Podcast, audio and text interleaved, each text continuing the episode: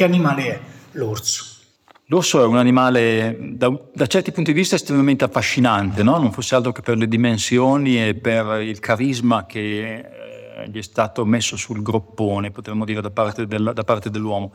Ma l'orso da un punto di vista strettamente biologico è un animale altrettanto particolare perché è vero che dal punto di vista sistematico l'orso è un carnivoro, ma è vero anche che dal punto di vista alimentare è un onnivoro, è un animale che è capace di mangiare di tutto, a conferma di questo ha dei denti molari e premolari più simili ai nostri che non a quelli dei cani o dei gatti o a quelli dei carnivori obbligati. In modo molto poco scientifico potremmo definirlo un aspirapolvere all'interno dei nostri boschi, un animale che si aggira alla costante ricerca di cibo per soddisfare il proprio bisogno calorico. Sotto altri punti di vista l'orso può essere definito ancora una volta in modo molto poco scientifico come un opportunista fifone, un animale che ha paura degli ambienti circostanti. In altre parole, sono convinto che l'unico orso pericoloso sia l'orso spaventato. Sono Valerio Nicolosi e questo è L'Orso, un podcast di Cora Media.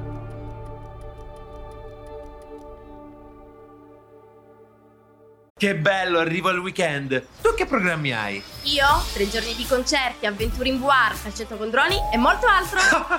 Mi prendi in giro? Che vivi nel futuro? Non ti prendo in giro. Dal 13 al 15 giugno il futuro arriva a Bologna. Al VMF We Make Future, la fiera sull'innovazione, puoi seguire oltre 100 eventi talk, concerti e show. Beh, allora vengo anch'io al VMF. Dai, prendi il ticket, è un'offerta a partire da 9 euro. Ci vediamo a Bologna Fiere. Vai su wemakefuture.it. L'orso è un animale che tutti conosciamo, che da bambini impariamo ad amare e da grandi a temere. Ci fa simpatia e paura. Ci affascina ma al tempo stesso lo rifugiamo. Riconosciamo in lui tante cose che sono nostre, ma la sua mole ci spaventa. Per questo ho chiesto a due esperti una definizione dell'orso, perché è un animale complesso che pensiamo di conoscere, ma del quale conosciamo realmente poco.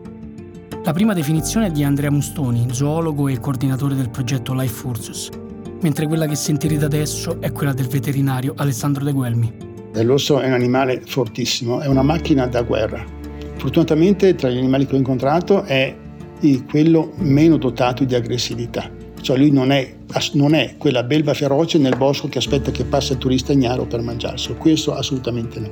È un animale intelligente? Sì, è un animale estremamente intelligente, capace di trasformare le sue abitudini. Tu vedi anche gli orsi che non sono orsi selvatici, ma orsi allevati in cattività da piccoli che fanno delle cose straordinarie, cioè riesce a andare in bicicletta, riesce a suonare la tromba, c'è una facilità di utilizzo delle dita veramente fantastica, quasi come noi uomini.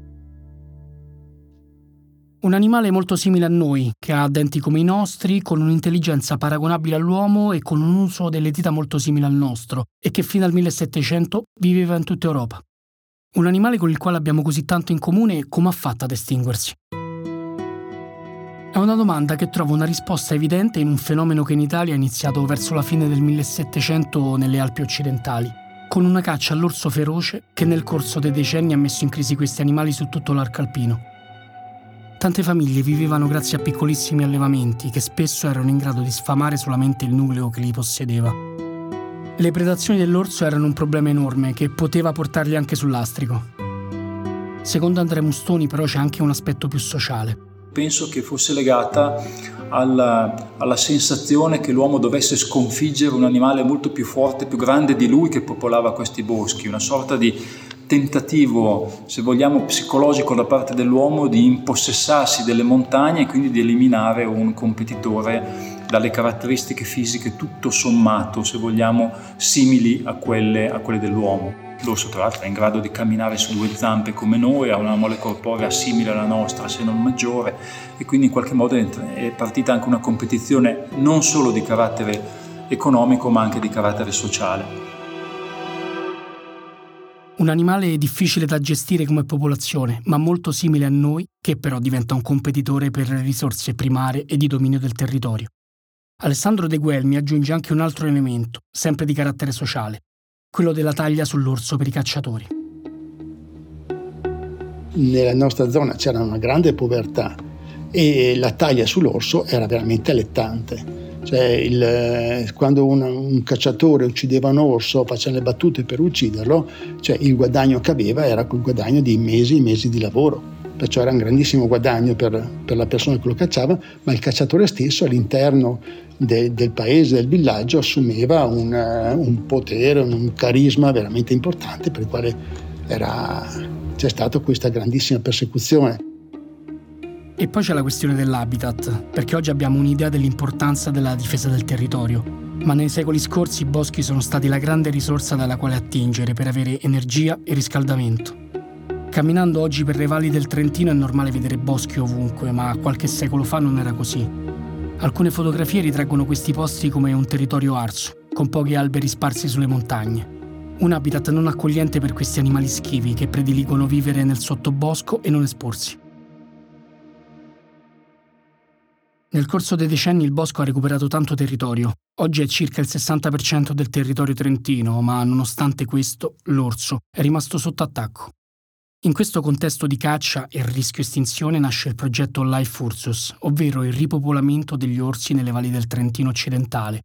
Ma la necessità di difendere questi animali parte da più lontano e lo stesso Mustoni ce lo racconta. I primi documenti che riportano la necessità o l'opportunità di creare un parco nel Trentino occidentale per la tutela dell'orso eh, sono addirittura del 1919, quando Giovanni Pedrotti, che di lì a poco sarebbe diventato presidente della SAT, la sezione trentina della, del CAI, del Club Alpino Italiano, eh, aveva scritto un articolo riportando appunto eh, lo stato di crisi dell'orso nel Trentino occidentale e la necessità, per questioni evidentemente ambientali e culturali, di tutelare questa, questa specie.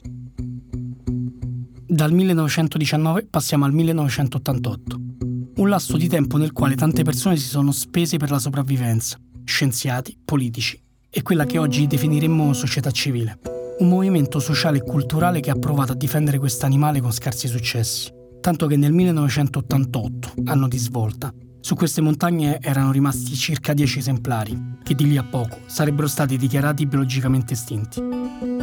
Così, dopo le Alpi occidentali, la Svizzera, la Germania e l'Austria, i plantigradi erano destinati a sparire anche dalle Alpi orientali. Da quel momento, però, il parco ha iniziato a lavorare per un progetto ambizioso, il primo del suo genere quello di spostare gli orsi sloveni nel Trentino occidentale.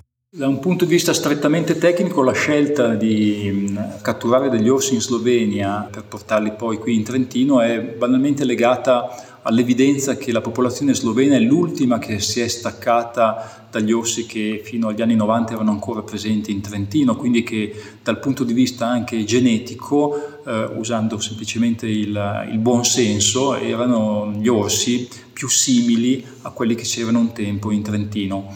Teniamo conto che un orso vive fino a 20 anni e che quindi in realtà gli orsi sloveni dagli orsi alpini siano separati fisicamente da poche generazioni, potremmo dire, quindi era la scelta più logica. Ma trasferire gli orsi non è facile e la mole degli animali è solo l'ultimo dei problemi. Il progetto Life Ursus è stato finanziato dall'Unione Europea. Il piano è stato presentato nel 1995, ma prima di arrivare al primo rilascio serviranno ben quattro anni di riunioni con gli enti locali, con gli amministratori e con i gruppi di interesse, che in questo caso sono principalmente gli agricoltori, gli allevatori e gli imprenditori del settore turistico tutte economie importanti per le valli trentine. E sotto un certo punto di vista io considero che tutti i permessi e il lavoro a tavolino realizzato in questo lasso di tempo siano stati una condivisione col territorio perché i permessi sono stati ottenuti su base locale, la giunta, il comitato esecutivo del parco, su base provinciale, il comitato faunistico, l'osservatorio faunistico della provincia autonoma di Trento, la giunta esecutiva della provincia autonoma di Trento che si è espressa, poi sono altri permessi sono stati ottenuti a livello governativo a Roma, quindi in qualche modo possono essere interpretati come una condivisione di base del progetto molto importante. L'ultimo permesso arriva nel maggio del 1999 e lo rilascia il Ministero della Sanità. Il giorno successivo Andrea Mustoni e altri due tecnici partono per la Slovenia senza perdere altro tempo. Quando all'inizio di maggio, ottenuto l'ultimo permesso, sono salito sul camion e siamo partiti alla volta dalla Slovenia, non mi sembrava vero dopo tre anni di lavoro a tavolino.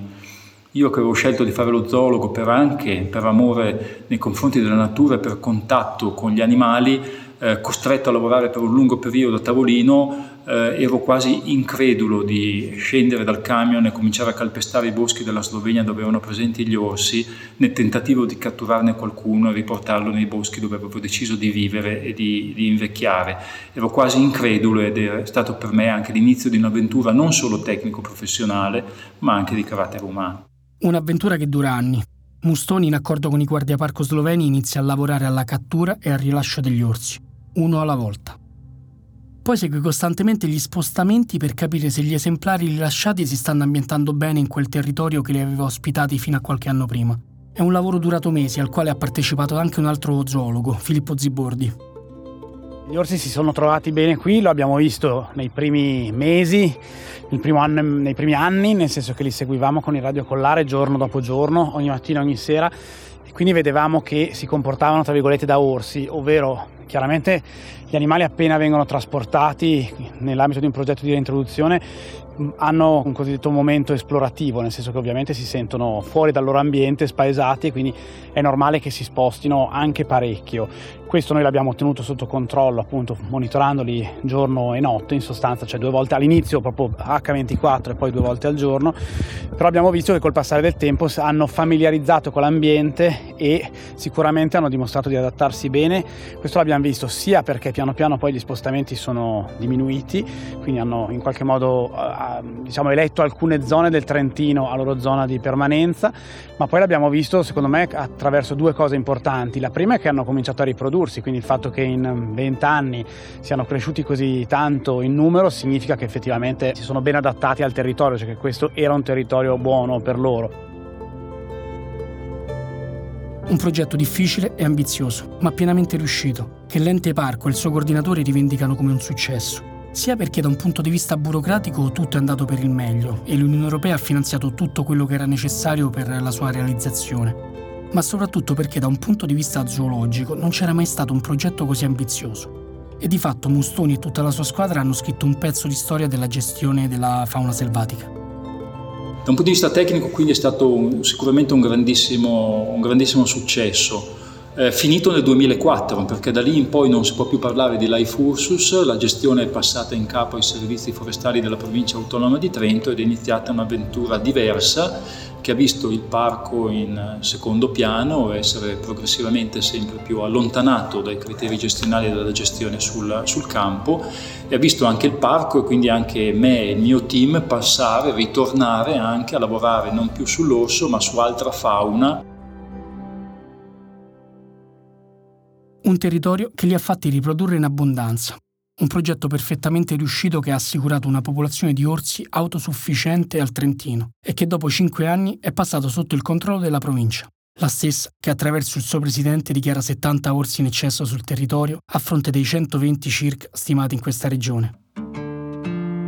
Dico circa perché ad oggi non si ha il numero esatto degli orsi presenti sul territorio però Fugatti ha indicato 50 come il numero massimo di esemplari che possono vivere sul territorio secondo il progetto iniziale. I tecnici del parco però nello studio di fattibilità non avevano indicato nessun numero massimo, ma solo un numero minimo. Lo studio di fattibilità eh, riportava una, una, serie di dati fondamentali e importanti che possono essere utili anche per interpretare la situazione attuale. Tra i dati veniva riportato anche eh, quello della minima popolazione vitale che era individuata con un numero di minimo di 40-60 orsi, ovvero un nucleo di orsi eh, sufficientemente numeroso per andare verso il futuro senza nuovi interventi, senza nuove immissioni da parte, operate da parte del, dell'uomo. Per Filippo Zibordi invece il numero massimo ce lo indica il territorio e gli orsi stessi. Sono stati fatti successivamente degli studi attraverso dei modelli di idoneità ambientale che erano arrivati a dire che nel Trentino occidentale probabilmente siamo arrivati a saturazione, cioè è l'ambiente tendenzialmente che eh, determina quella che è la capacità portante. Mentre per il veterinario Alessandro De Guelmi non è la quantità, ma la tipologia degli orsi. Quando si parla di popolazione di orsi non dobbiamo mai considerare come possiamo farlo con i cervi o altri animali la quantità di animali, ma la qualità, in quanto ogni, gli orsi sono individui estremamente individualisti e ogni orso si comporta in modo diverso ognuno dall'altro. E questo perché ogni orso ha un sistema eh, cerebrale estremamente evoluto, fa dei ragionamenti evoluti, fa, ogni orso fa esperienze diverse che trasforma in comportamenti diversi. Perciò noi dovremmo considerare proprio il singolo individuo, vedere se, abbiamo, se noi avessimo solamente 10 esemplari problematici sarebbero senz'altro troppi, avessimo, avessimo 200 esemplari non problematici e magari la situazione sarebbe tranquillissima. E perciò dal punto di vista credo di eh, capacità portante siamo arrivati quasi al limite, almeno nel Trentino occidentale. Per quanto riguarda la la, la, l'accettazione sociale, invece, questa l'abbiamo superata da un pezzo. Accettazione sociale e capacità portante biologica, due concetti molto distanti tra loro che vengono determinati da fattori totalmente diversi. Quanti orsi possono ospitare quelle valli e quei boschi? E quanti orsi siamo disposti ad avere sul territorio e di conseguenza quanti danni collaterali possiamo accettare? e quante rinunce vogliamo fare rispetto al nostro stile di vita per convivere con gli orsi. La vera differenza è tra l'orso fisico, quello che in carne ed ossa si aggira in un determinato territorio, e l'orso culturale, quello che concede l'uomo ogni giorno per convivere con questi animali. La prossima puntata riparte proprio da qui.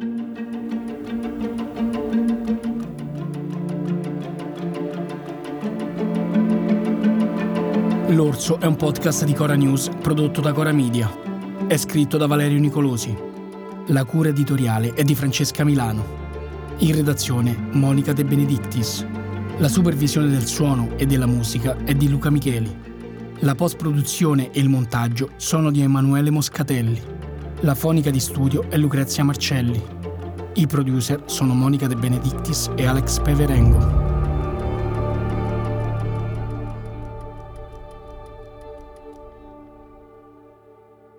Ryan Reynolds here from Mint Mobile. With the price of just about everything going up during inflation, we thought we'd bring our prices down. So to help us, we brought in a reverse auctioneer, which is apparently a thing.